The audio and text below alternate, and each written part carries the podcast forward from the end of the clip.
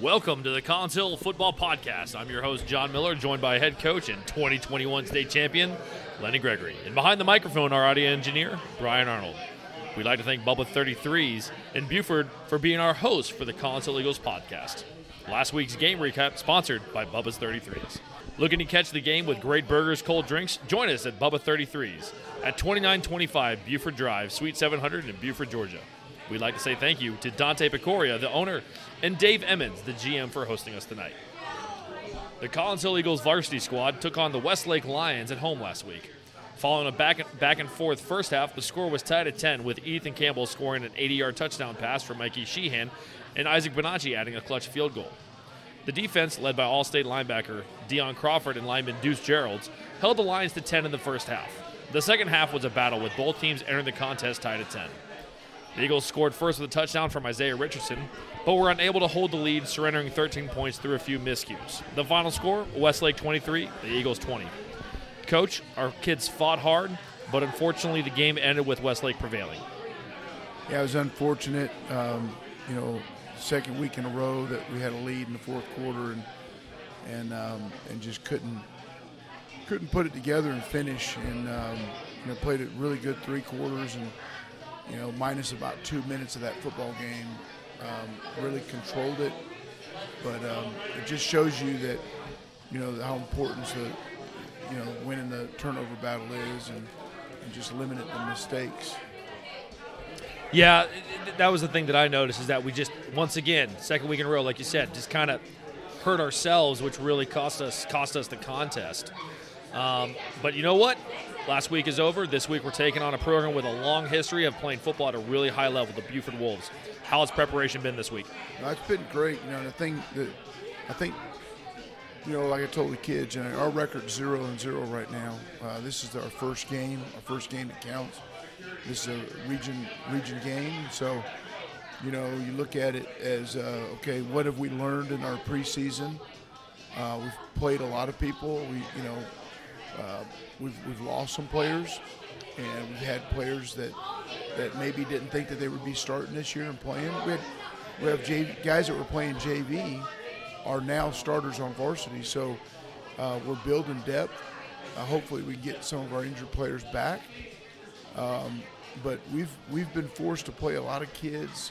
They've gotten really good reps. They've gotten better, and so you know, looking at those young guys playing, um, future's real bright for them. Yeah, absolutely. You're seeing those guys, like you said, starting on JV, getting to play on Thursday. And guess what? Like you said at the beginning of the year, next man up. You better be ready because when your number's called, you got to put got to got to put it out. What has impressed you this week from our kids during the practice? Their three days of practice. Um, I think, you know, looking at it, we, you know, we start everything on Sunday with bringing them in on and watching film, and uh, then you know meeting with the captains on Sunday. I meet with the captains after our film session, and just a lot of positive things over the weekend. I had a lot of kids reach out to me, young kids, just thanking me for believing in them, giving them an opportunity to play, and um, their commitment to get better. And you can see it. You can see it with their attendance. You can see it with their film study. Um, and you know, just this whole week has, has been energized. Tonight, you look at tonight, you know, one of the things I talked about was um, that, you know, like last week at the podcast, the attendance wasn't very good. And we weren't hanging out together. We got to be, we got to hang out, come hang out and socialize with one another, break bread. And this place is packed right now with our players. And, um, and so that's a great sign. It's a great sign. Um, you know, people look at our record and say, you know, you guys are two and three, and you know the world's coming to an end, and it's not that way at all. Our kids get it; they understand. There's a bigger picture. There's a light at the end of the tunnel. Um, that switch is going to go, and and and uh, we got a really good football team. Yeah, like you said when you first kind of came into the program, we're not going to be playing cupcakes. We're going to be playing some really good football teams because that's what we're going to see in the playoffs. So get ready, Coach. I want to thank you for thoughts on the past week and the upcoming game. Next up, we'll be speaking with a few of our players of the week. I want to send a special thank you to Susan Plunkett for sponsoring our players of the week. Our player of the week is Ethan Campbell. Ethan, congrats on winning player of the week. You scored a touchdown, played a great game on defense. What allowed you to be successful Friday night? Uh, I think what allowed me to be successful Friday night was just preparation throughout the week, making sure I'm on time, watching film, being prepared, knowing my opponent. I think that's what got me prepared to have a good game on Friday night. You're one of those guys that has great speed in open field. Are you the fastest kid on the team? Yeah, for sure. Yeah. For sure. Yeah. I like that confidence. You're basically our cheetah. Yeah. Are you like a little bit like Tyreek Hill in your game? Yeah, I like. I would say that. I feel like I'm a little bit uh, cleaner though. A little bit cleaner than I Tyreek like Hill? I'm a little bit cleaner. I mean, Tyreek Hill, he can move. Yeah. You're faster than Shamar Vick? Yeah. All right. Yeah. Most. Well, we're gonna we're gonna have to we're gonna have to get a race out there. Yeah. Shamar, thanks for joining the podcast. Hey, Ethan, I want to congratulate you on winning Player of the Week. All the best to you.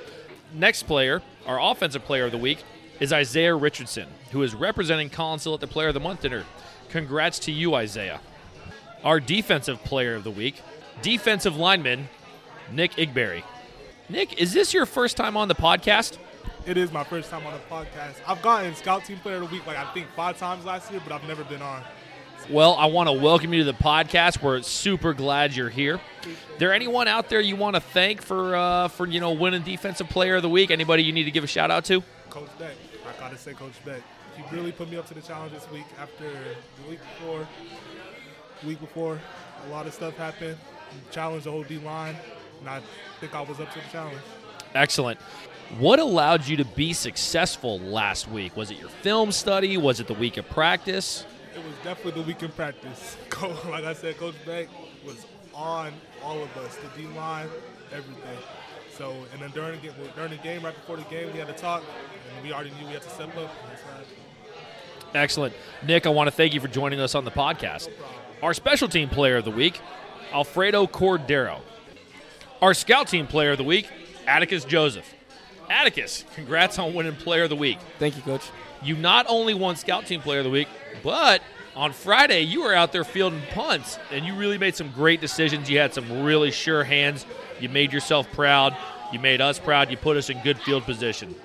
What is your mentality heading into a week of practice as kind of like that scout team guy that can do just about anything we need him to do? Yeah, I just got to step up for my team. Just I got to fill in to help my team get the W on Fridays. Any message to those guys who are playing on scout team and might get a little bit frustrated?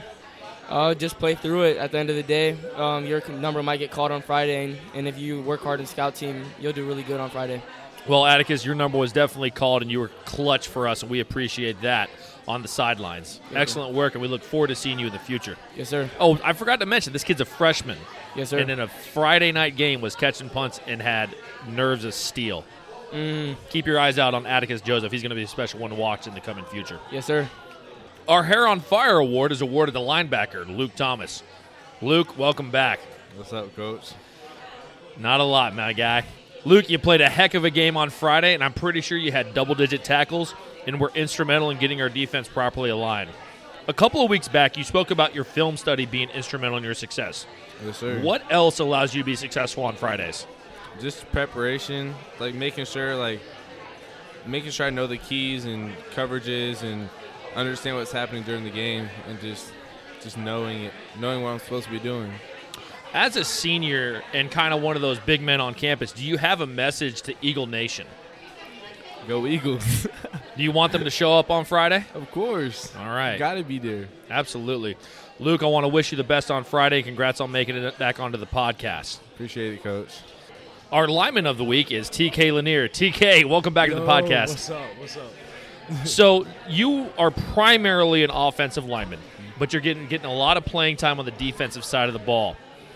What's the biggest difference from playing offensive line to going defensive line in the trenches?